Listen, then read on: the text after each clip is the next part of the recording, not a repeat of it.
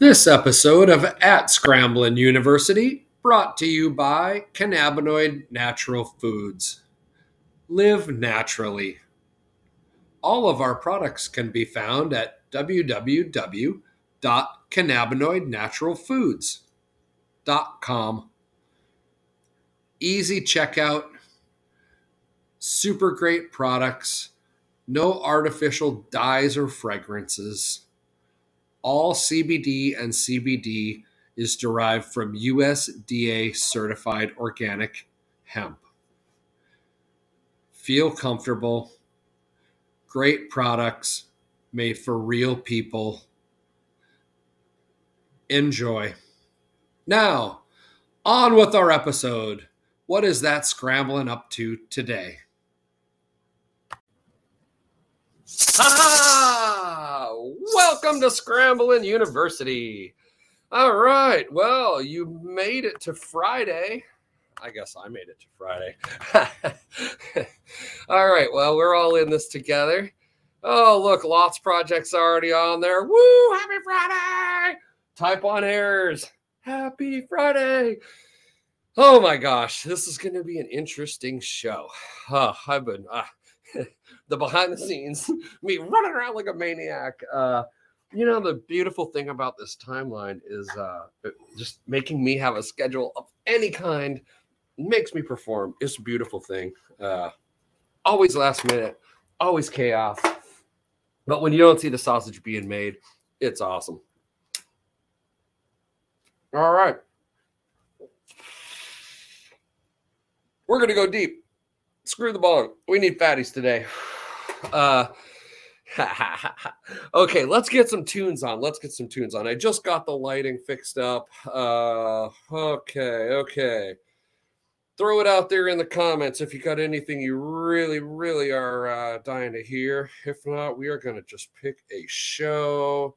Oh, let's see. We saw that one last week. Man, there's going to be some awesome shows coming to Seattle in the next couple weeks. Um, if you've never heard uh, Pink Talking Fish. Oh, highly, highly recommended. Um, so Pink Talking Fish, they pay they play Pink Floyd, Talking Heads, and Phish.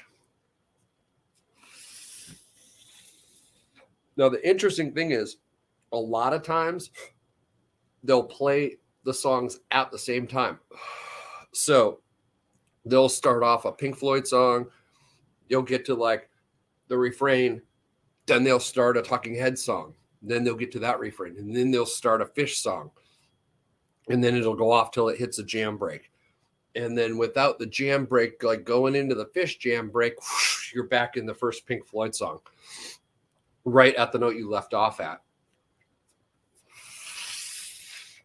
And same thing, go, go, go. Then they'll morph into a Talking Heads thing right where it's supposed to go into its break, back in the Phish song. And it's interesting because they they've done this to songs that I don't know how they all end the same. So it, they they all start about the same. They're they must be the same length musically, or they make them the same. I don't know.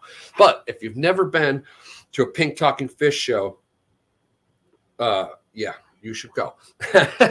okay, let's turn a little volume up. Uh, okay, that this will get good. This is uh, uh, this year from uh, Vegas, and this song "Dogs" is from when they played the 1956, I think, Disney album for the Disney Halloween album. It uh, it was second set for Halloween in uh, 2014. Great set. Okay, well, I've been getting the uh, I've been getting my new crypto index pumped out to the universe. We got a couple people starting to talk about it, a couple different shows. Thank you to Brian at Lots Project. You did a great job this morning going through the indexes for me and trying to at least put a video out that lays the groundwork for like this is what we are talking about. People are at different places in their financial literacy and it it helps to have many different people explaining the same concept because we'll all use we'll all use different language and that will help um, so For today's crypto index. Okay, my screen shares never go well, but I practice this, and we're going to try this. Uh, so let's see. Screen share. And I got this queued up right here. We should be able to show you. Uh, where is that? Oh, come on. Oh, there it is. There it is. That? Ah, I don't think that worked. Hold on. Me and technology, we just have problems. Oh, here it is. Here it is. Okay, so if I do it that way, oh, look, and there's a share button. Bam, sharing with you. Okay. Breaking news. Today's Bitcoin index. Oh, I got the fucking date wrong. February 4th, 2022. Bitcoin is trading at 13.9 to 1 over Ethereum, 134 to 1 over Bitcoin Cash, 340 to 1 over Litecoin, and 393 to 1 to Dash. Next, we have our farm truck index. What does it cost to buy a basic Ford F 150 2022? Well, today it's going to cost you 1.1 Bitcoin, 15.1 Ether, 146 Bitcoin Cash, 370 Litecoin, or 428 Dash. And if you wanted to say, okay, What's a more relatable number? What's all this crypto? I buy grass fed beef every week.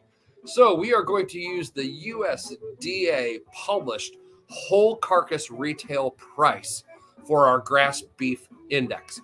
That number gets published about once a month. So the underlying US dollar number will change on this index about once a month, but that is what we are referencing back to. So today in America, January, February 4th, 2022, you can pick up one pound of grass fed beef for three one thousandths of an ether, three one hundredths of a Bitcoin cash, seven one hundredths of a Litecoin cash, eight one hundredths of a dash, or you can just lop on down to your butcher shop and pick yourself up one pound of grass fed beef for 19,900 Satoshis. And there's been some pretty good movement in the market this morning. So uh, look for that number to change tomorrow, hopefully significantly. The point with the point with showing you grass-fed beef in satoshis is as Bitcoin goes from eh, 35, 40,000, whatever it's trending in right now, right, which is around 20,000 Satoshis for uh, grass fed beef. I am expecting that I am going to be telling you about June or July that we are now paying 10,000 Satoshis for that pound of beef. And then I would imagine around this time next year, I'm going to be talking about 5,000 Satoshis for that pound of beef. And by the next year, we'll probably be talking about a thousand Satoshis for the pound of beef. That unit will become meaningful in your life as we go. Uh, it's kind of not right now. It's kind of a large number 20,000 Satoshis for a pound of beef. As Bitcoin does what Bitcoin will do, you'll see. That's why the index is right if we index it, say it every day, you'll hear it every day. We'll think about it every day. We'll be able to at least have meaningful conversations on is the dollar strengthening against crypto?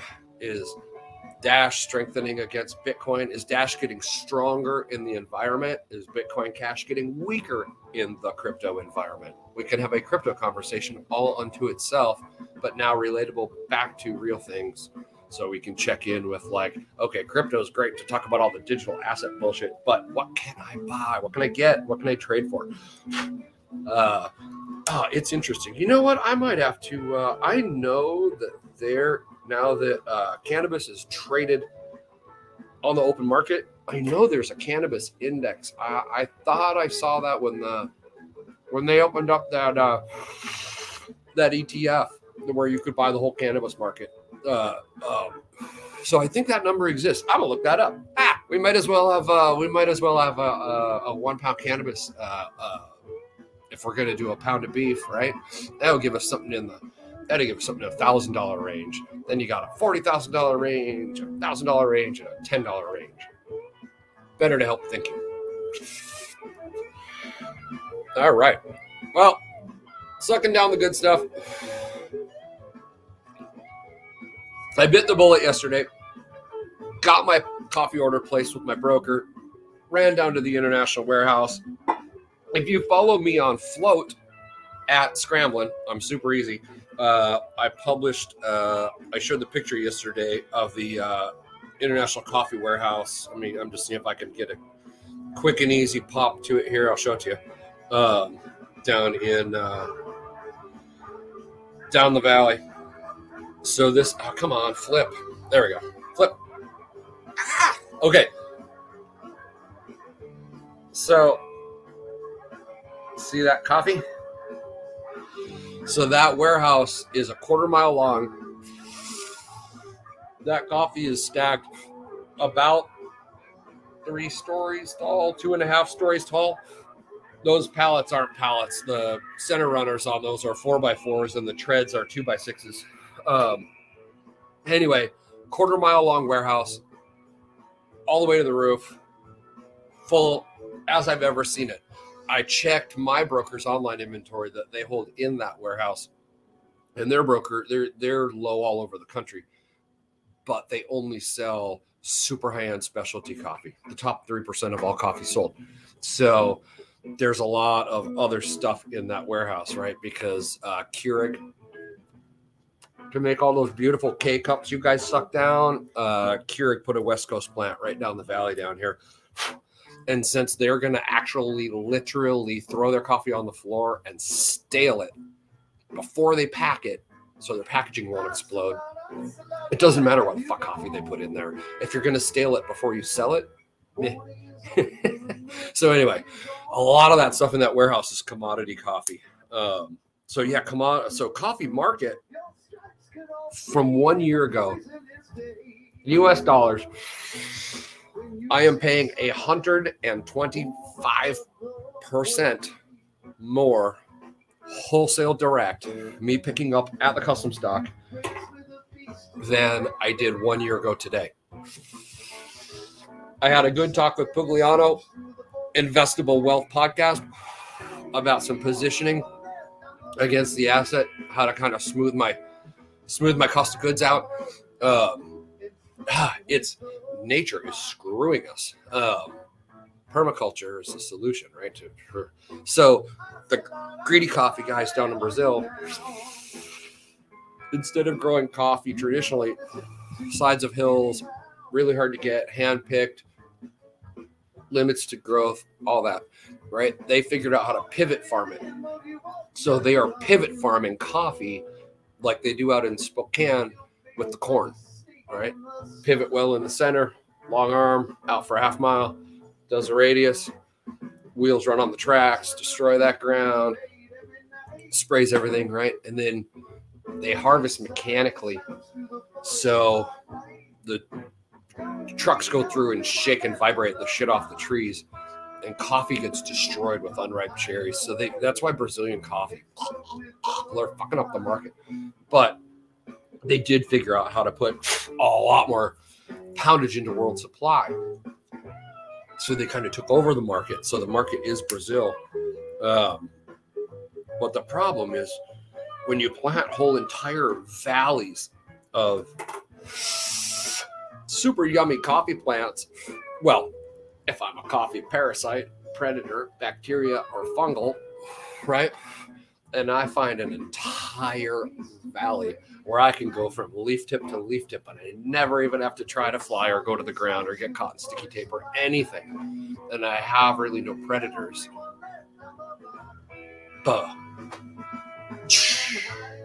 So now you've taken over the world market, made yourself the number one volume producer. So the money's based on you, right? And it's just like NPK fertilizer I was talking about yesterday on Unloose the Goose with, uh, or Wednesday with, with Xavier. You make a target rich environment, right? It looks great for a while, like right after World War II, when we were spraying all that NPK on fucking everything and growing more corn and growing more wheat and setting those. Because what do they set their benchmark at, right? They set their benchmark at X from last year. So as long as you beat last year, Oh God. Okay, there's the transition we need. oh, type one errors. Type one errors. What are they? They are an error where the moment you put the system in or the thing in or the whatever in the thing, as soon as somebody competent enough to observe the whole system, looks at it, and is like, oh, fuck. Such a massive, massive flaw that to undo the error in the thing you just built is going to be so costly and so painful that most type 1 errors don't ever get fixed. They are just lived with, worked around, hated from the moment they're started uh, until the system explodes.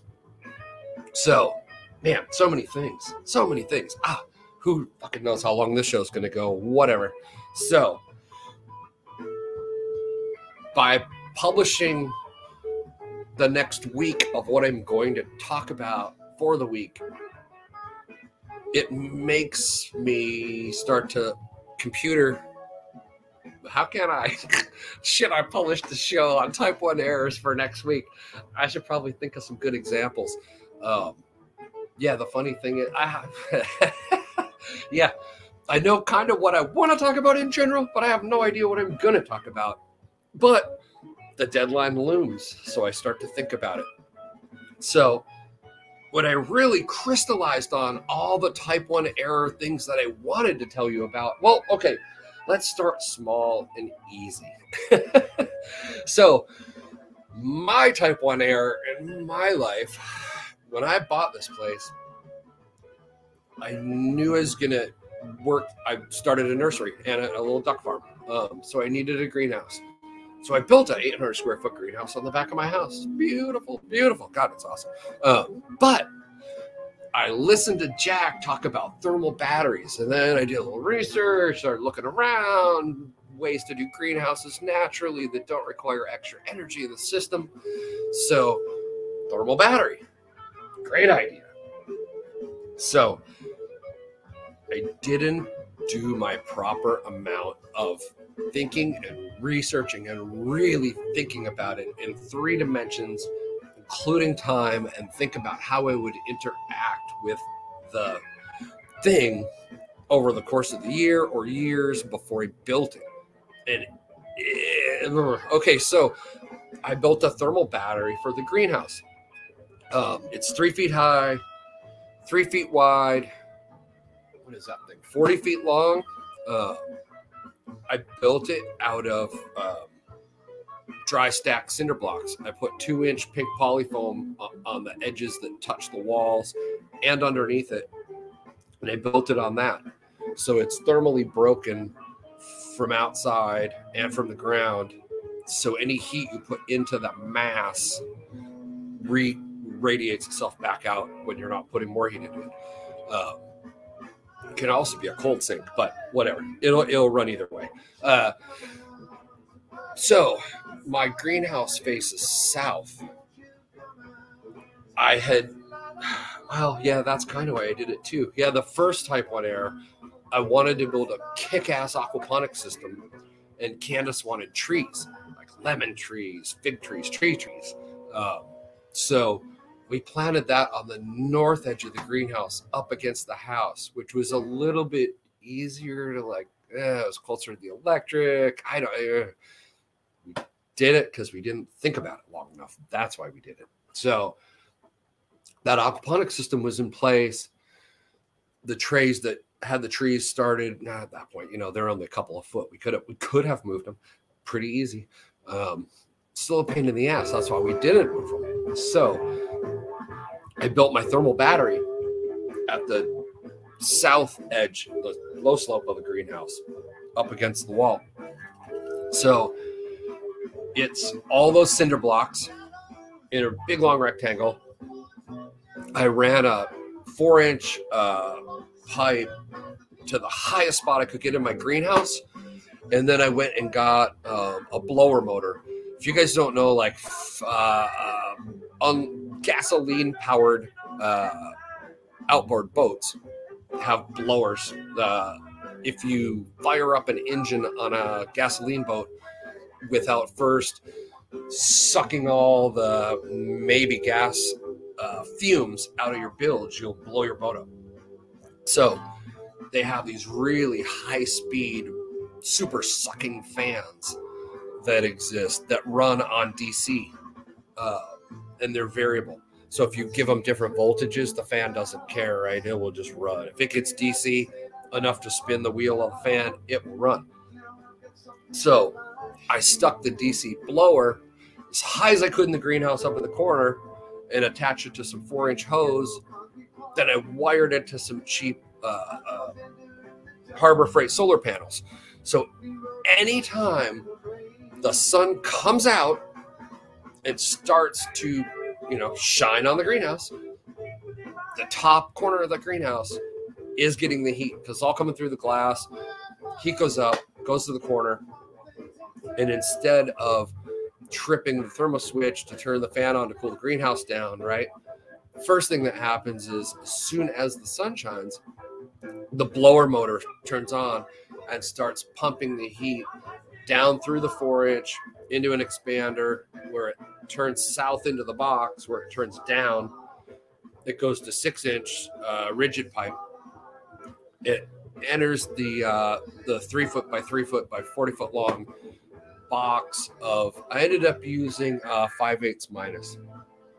Goes down, goes all the way the 40 feet to the other end of the box, drops down a foot and a half, comes all the way back down to the other end of the box.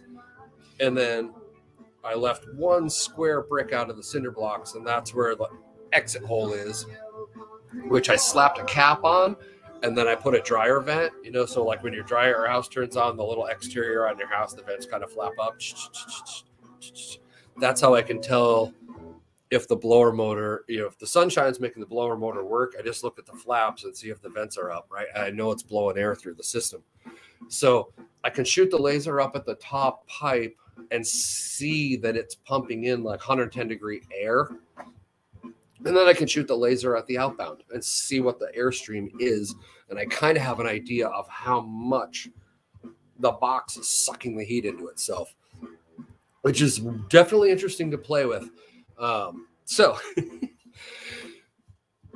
the fish tank's in the completely wrong spot. The box is in the completely wrong spot. Really, a nice three foot high, 40 foot long thing like that should have been between the back doors on the north wall where the actual sun will hit the face of the cinder blocks also because I'm getting no the sun does it's on the south side and I have trees right there and a fence. It doesn't get the sun it should get. So all the sun goes right over the top of the box.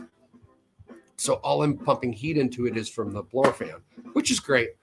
But done the correct way, put on the north wall up against the house it would have been a great thermal break. Um, and it would have been in the right spot for where we end up setting up little tables and shit all around the fish tank anyway when we go to do our replanting and seeding and all that stuff because that's the right spot for it. Uh, so that's my massive type 1 error. I've got literally 50,000 pounds of gravel that we carried by hand in five gallon buckets and filled that fucking thing with. So it has to be moved. It has to be moved to the other side. We want to start having classes and such in here and showing people how all this aquaponics stuff works and doing trees and startings and cuttings and using the space for what it was designed to be used for. And until that gets fixed, it's just not it's not workable in there. It's not, it just fucks everything up. So that that is my localized type one error right now i'm going to get to move 50000 pounds of rock by hand again um, but i'm going to put it in the spot that it should have been the heat stuff will work i'm going to get to add in a heat loop from my indoor wood stove that will loop back into it so i'm going to add i'm going to add uh, uh, hydronics into it when i move the box um, so acceptance You've made a type 1 error. You know it's a type 1 error. It's going to be massively painful. Are you going to fix it or are you just going to look at it for another until you die? So that got me really like thinking about the type 1 error that I was going to tell you about that I did in my own life, right? Then I start thinking about like, ah, type 1 errors, type 1 errors. There are so many all over. But really, if you think about it, we are living right now in a type 1 error. It got fucked up long ago. Anybody that stops to like seriously stop and think, it's easy to see but it's so painful to fix that nobody wants to. Ah, it's going to take work, right? So, if you think about, if you haven't heard, if you don't understand money creation and governments, money, a dollar bill to come into its existence in order to be printed costs a dollar four or five or six. Doesn't matter. Pick one. Lots of arguments depending on what, whatever. Doesn't even matter. Blah. There are no dollars. It's day zero. The dollar is, we've just decided we're going to make them. I forgot what day that was back. My uh, history, dates, and names, eh, don't matter. I, I remember the meat of it. So, before the dollar existed, they had to have okay let's start the dollar let's start the dollar ah okay someone's got to print them ah, okay here's the deal you borrow some money government borrow you need a dollar okay i'm independent i'll print you the dollars so i print you a dollar and i give it to you and now you're using it except you owe me a dollar five so try to pay me back ah you want another dollar? Here's a buck. Now you owe me 210, but you got a chance to pay me back the 105. But you can never, ever, never pay me back. Right? And since I require interest on the money I lent you, that doesn't stop because time's in the equation. Time doesn't stop.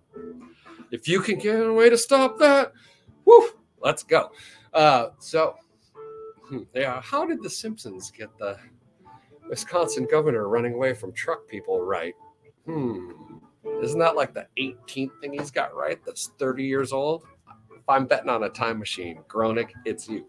So, uh, so can't stop time. You owe me money that you can never ever pay me back. So, at square one, at time one, the very beginning, we, the us, that is everybody living under a government that uses fiat currency, meaning promise to pay based on nothing except human capital, because in that system, that was built. You are a battery. You are a battery. That's all you are you have to try to pay back what can never be paid back mathematically. It's math. Create a dollar, you owe me a dollar five. There were no dollars before we started. And next year you'll owe me a dollar ten because interest. So the system that we have created everywhere is at its very core, its very base, a type 1 error. It is a system that doesn't have an ending. There is no there is no ending. You can't get out of it.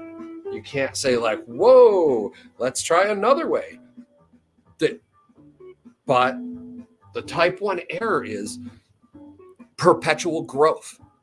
It is a perpetual growth machine, right? Because there's interest and you have to keep trying to pay back the money that you can't ever pay back. It requires growth because that dollar that got lent out in your one day one interest is due at the end of the first year. So you have to borrow another dollar to pay the interest on the first dollar that you can't pay back. And it just goes from there. It's all a matter from there of okay, then you get into managing fucked up type 1 errors. Like how do how do we make this shit that we got not smell so bad? Ah, well, we can cover it with this nasty chemical. It's going to give you brain cancer, but you won't smell the shit. Nah, or really think about it and really fix it. So you're in a system that requires perpetual growth. Can never end. You can never ever be happy with what you have and enjoy life. It's impossible the system that you're in will explode there will be pain and misery if you just produce the same. If every one of us produced exactly the same amount as we did last year and didn't let the newfangled computer let us be twice as good at our job to double the output for the thing that we work for to produce more with less to produce more with more and more to produce more you have to produce more. You have to produce more. It's a requirement of the system. Millions and billions of people just die if you don't produce more. They'll start wars over it. They'll do all crazy shit. Yeah, because the people at the top that get how the system functions kind of know it, but they're kind of like the general that has to sacrifice the troops, right? You're going to run up the hill and take the fucking thing because it's part of the thing that gets us to the next thing. And they know they're going to sacrifice all those people, right? They can only feel so bad about it because they're in charge. They gotta they, they gotta run the shitty system because they're running it because they don't stop to think like, should I just not run it? But what are the consequences of not running it? Bad too. So once you're in a type 1 error and you see it, ah, how are you going to get out of it? You've got to get a plan. So that's the bigger picture of this whole fiat collapse that's happening because at some point they've become crazy, right? The, the, like borrowing back to borrow back you know, when the shit's like when the shit's growing like this, right? You can you can kind of play that game. Oh yeah, sorry. Right? You can kind of play that game. Mm, this company's a little slower. This company is a little, little twice as fast, right? Everything's yeah. You kind of you can kind of run that curve and try to keep up, but then fuck, you're on a treadmill forever. Your whole life, the whole it never stops, never stops, never stops. So, what happens when crazy fuckers make that line, you know, into that line? Okay. All they did, if you look at the money printing, they went from unsustainable going to crack up, right? We're walking on the treadmill at one, two miles an hour. Yeah, yeah. once you figure out like you can never get off the treadmill, like you will be on the treadmill too the minute you die, they're going to suck you at one to two miles an hour. Yeah. Eh. Some people figure it out. Why do you think everybody drinks so fucking much and takes so many drugs and tries to escape reality? Because once you figure out you're a battery pack, they don't give a fuck. Okay, lots of ways to play that game. But the maniacs have now, right? One, two miles an hour, 10 miles an hour. They have literally set the machine up to 10 miles an hour. So few people can run at 10 miles an hour it's about to thin the herd, right? The it's it's blatantly obvious. You're flying the plane into the side of a mountain, you know, and at some point you try to land on the mountain. That'll never work. No, you turn the nose down and you just fucking put the bitch in at 90 degrees. Boom, right? Because the pilot and co pilot already have parachutes on. They're going to come walking out of that front door and out they go as you are still dutifully strapped in your seat. So, wake up. Look around. The pilots have put the parachutes on. Why do you think the trillion dollar, billion dollar hedge funds are moving assets into the crypto universe. Why are they buying real estate? If you look at it, gold's not really moving, right? That was the 1800s thinking. All the Rothschilds' grandparents, right? The kids get it. They know where it's going. They have moved their assets. Some people are publicly trying to save their companies, like Michael Saylor, right? He figured out, he figured out, first, he figured out that he was in a game for his company, right? And then they figured out the real game. It will never stop. Required growth. You can't just exist as an entity at the same size you are and be happy. You have to grow you have to feed the machine. Right. Once he figured that out and positioned his company to turn the sails and go with the wind, big money's moved. They they are gone. They are letting you hold the fiat. Right. So that is that is where it's going. So you can feels bad about it. you can hate it. You can know that they're going to track and trace you with it. All of it. But it doesn't matter, right? It it you you are living in a type 1 error. It's all to say. That is it. oh, yeah. Uh, oh, gosh. Okay, let's look at this. Oh, that's funny. Brian Lotrack. When I first learned about stealing coffee, it blew my mind. yes, you have to. coffee off gases CO2 when you roast it. Off gases it pretty powerfully for the first few days. So if you have fresh roasted coffee and you seal it in a, anything sealed, you've made a bomb. Um, so yeah, Folgers bricks. How do you think they stay a brick? Normal coffee off gases. It's creating carbon dioxide, pushing it out, right? Pressurizing the package. Except brick of Folgers never isn't a brick. Ugh. coffee plant tours.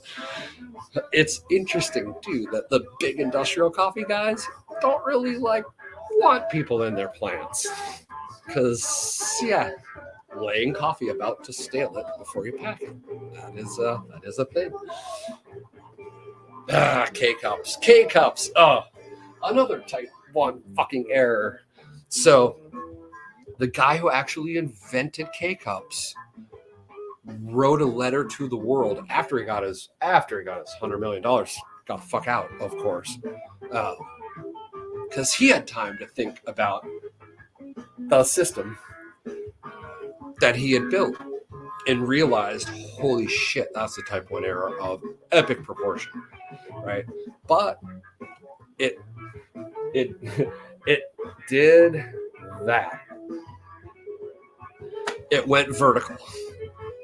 So the market loved it, right? It's the most unsustainable way you could possibly drink coffee.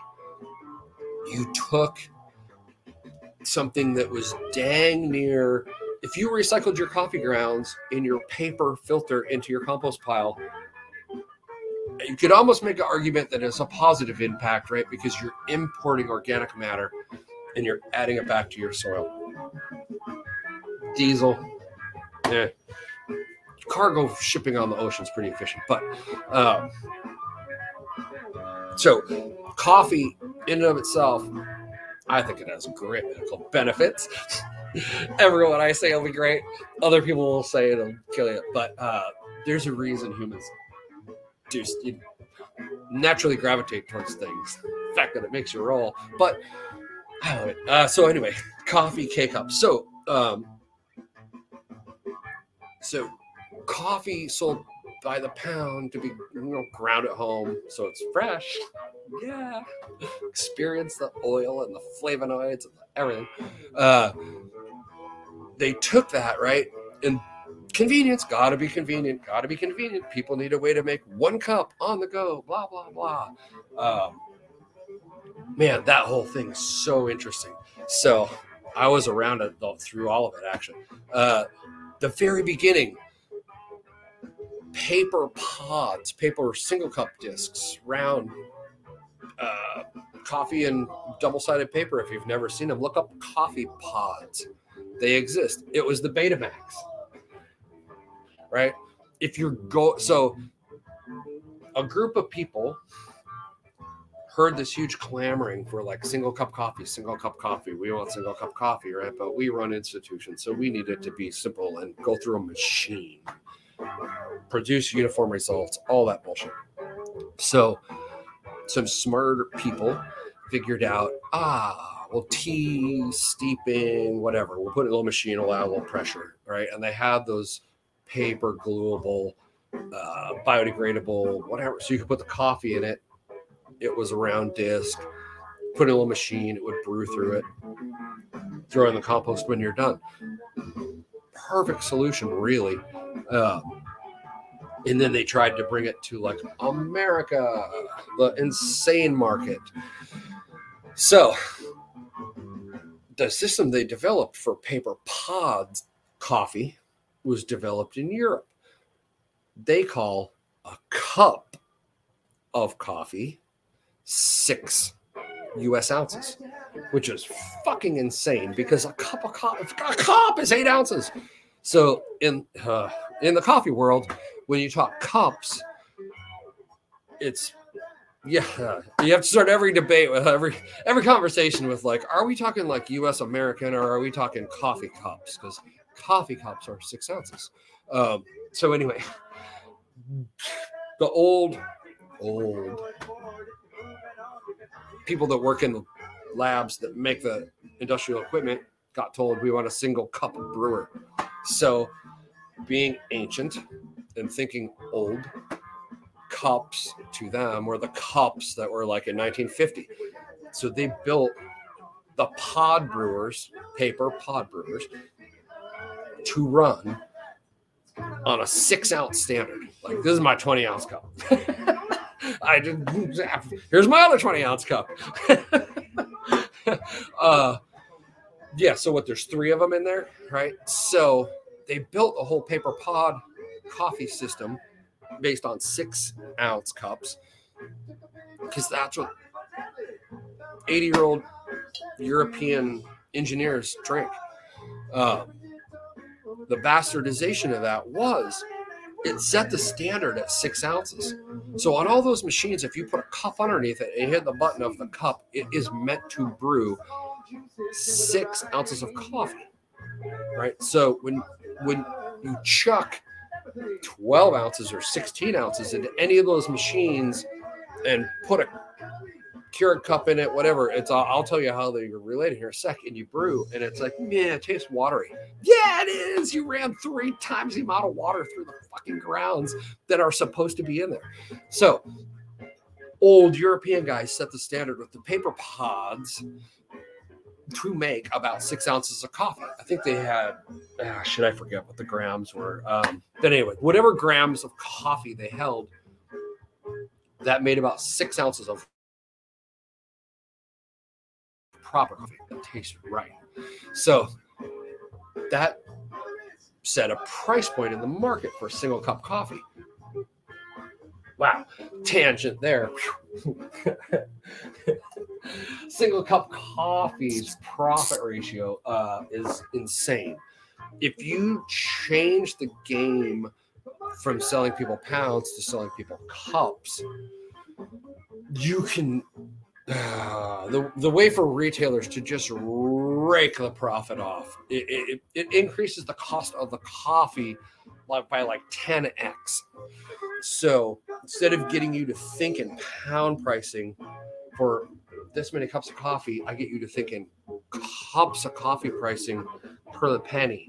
It breaks it from the pound dollar relationship altogether and it gets you to think in cups dollars and then whew. so really if you do the math okay okay hold on back to the paper pod story back to the paper pod story for a sec so they set the standard of of how much coffee should be in a pod right which set a price point in the market for single cup once that price point was set with all the buyers of like the big clubs, the big grocery chains, the big whatever, because those guys made it, had shitty equipment that didn't work at all, but ran around the whole globe and tried to sell it into like every office environment, every grocery store. I just, they hit the street hard and we're bringing a new industry, the single cup market, into existence. So they set the stage and they set the pricing. Now you have these super evil bastards that were like, okay, your brewer sucks. You can't get a good seal, blah, blah, technical issues, technical issues, all got solved. But the quicker, easier, cheaper way to extract more money faster was to just chuck the coffee in plastic little mini cups, right? And seal it with foil. Sealed, airtight, you know, nothing's going to contaminate it. You don't have to worry about it, what environment you store it in. You can store it right next to a sack of onions it will taste like onions because it's in a coffee coffin. It's got plastic and metal all sealed in, right? So the coffee K cups, when they were launched, matched the gram weight of the amount of coffee as the paper pods that were made by the dying 80 year old German guys because six ounces of coffee in a cup is what they like to drink, right? So that made the K cup guys set their standard of how much coffee they would put in their K cups to that shitty standard instead of realizing it was a type 1 error people in America and people that aren't 80 years old drink like 12 ounces, 16 ounces, 20 ounces. That's a cup of coffee, right? Because we're on the roll. We're not having tea time with our six ounce little finger cups. So they followed suit and came out with K cups in the same vein. That's why it all tastes like shit if you're trying to brew a mug of coffee with a K cup. Should not run more than six ounces of water through any of those cartridges. That is what they are designed for. They can't tell you that because then you would have to use two of them or three of them to make your cup. now you're starting to really do that price dollar cup relationship, right? Holy shit, three pounds. That's a dollar fifty for a cup of coffee that tastes like ass. so yeah, by uh by them breaking the relationship of you just, you know, make a cup of coffee.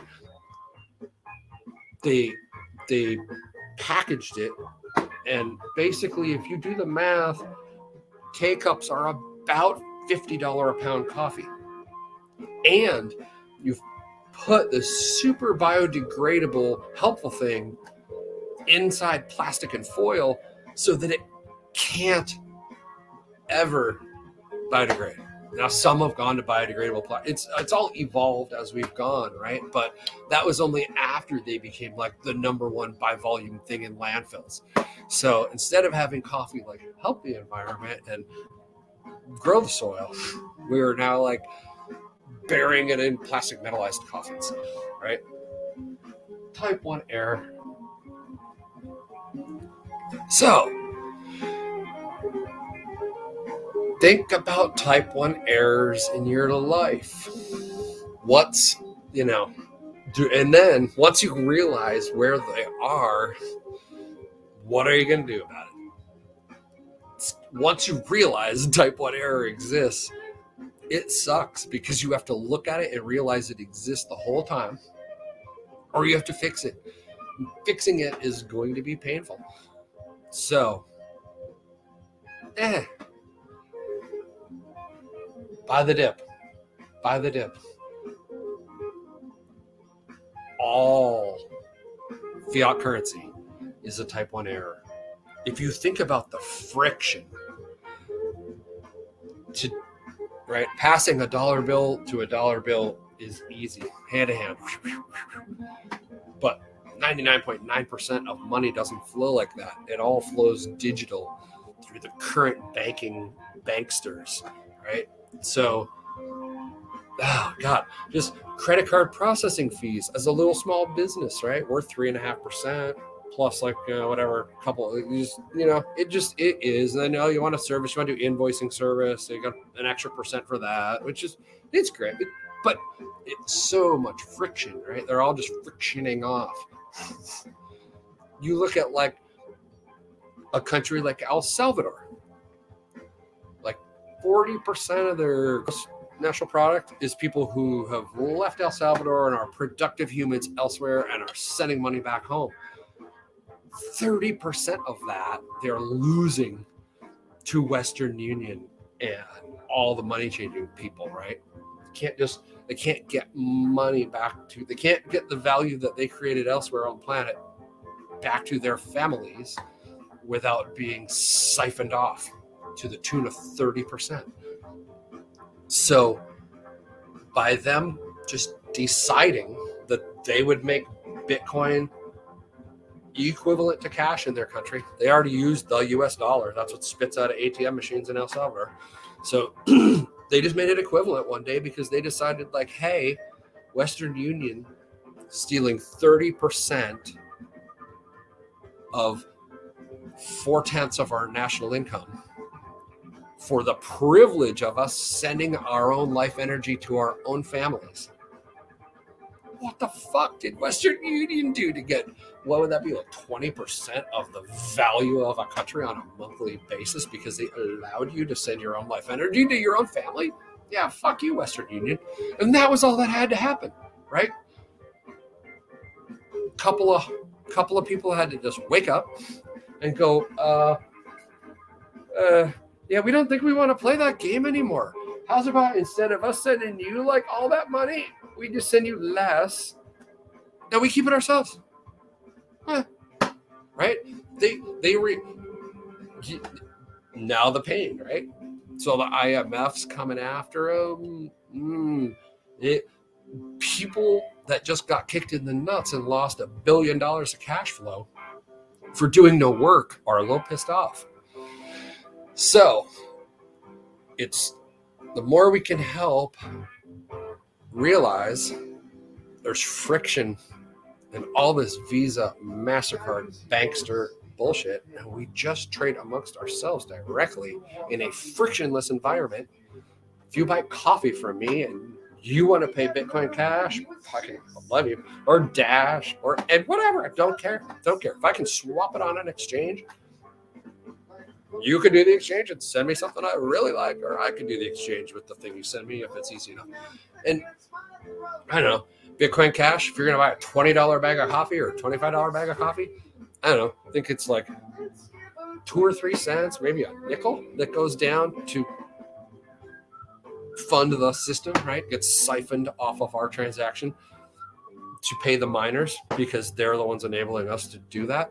So Visa would would take uh what is that uh 20 bucks say uh, 3% 60 cents? Yeah. So they would they would nab that right? Or 6 cents. So 90% less. I mean, they are doing a service, right? But are they like obviously the new system can do it for nine tenths of the fee. It hasn't even got efficient yet. So, yeah, middlemen, middlemen, middlemen. Middlemen exist because you can arbitrage. Middlemen exist because there isn't perfect information. Right? All the economic theory that that is kind of out there. You start it all with assume perfect information, assume blah, blah, blah. And, and then the formulas will work, right? The math works. But you have to assume things that aren't true or weren't true in the past, but are coming closer to being true.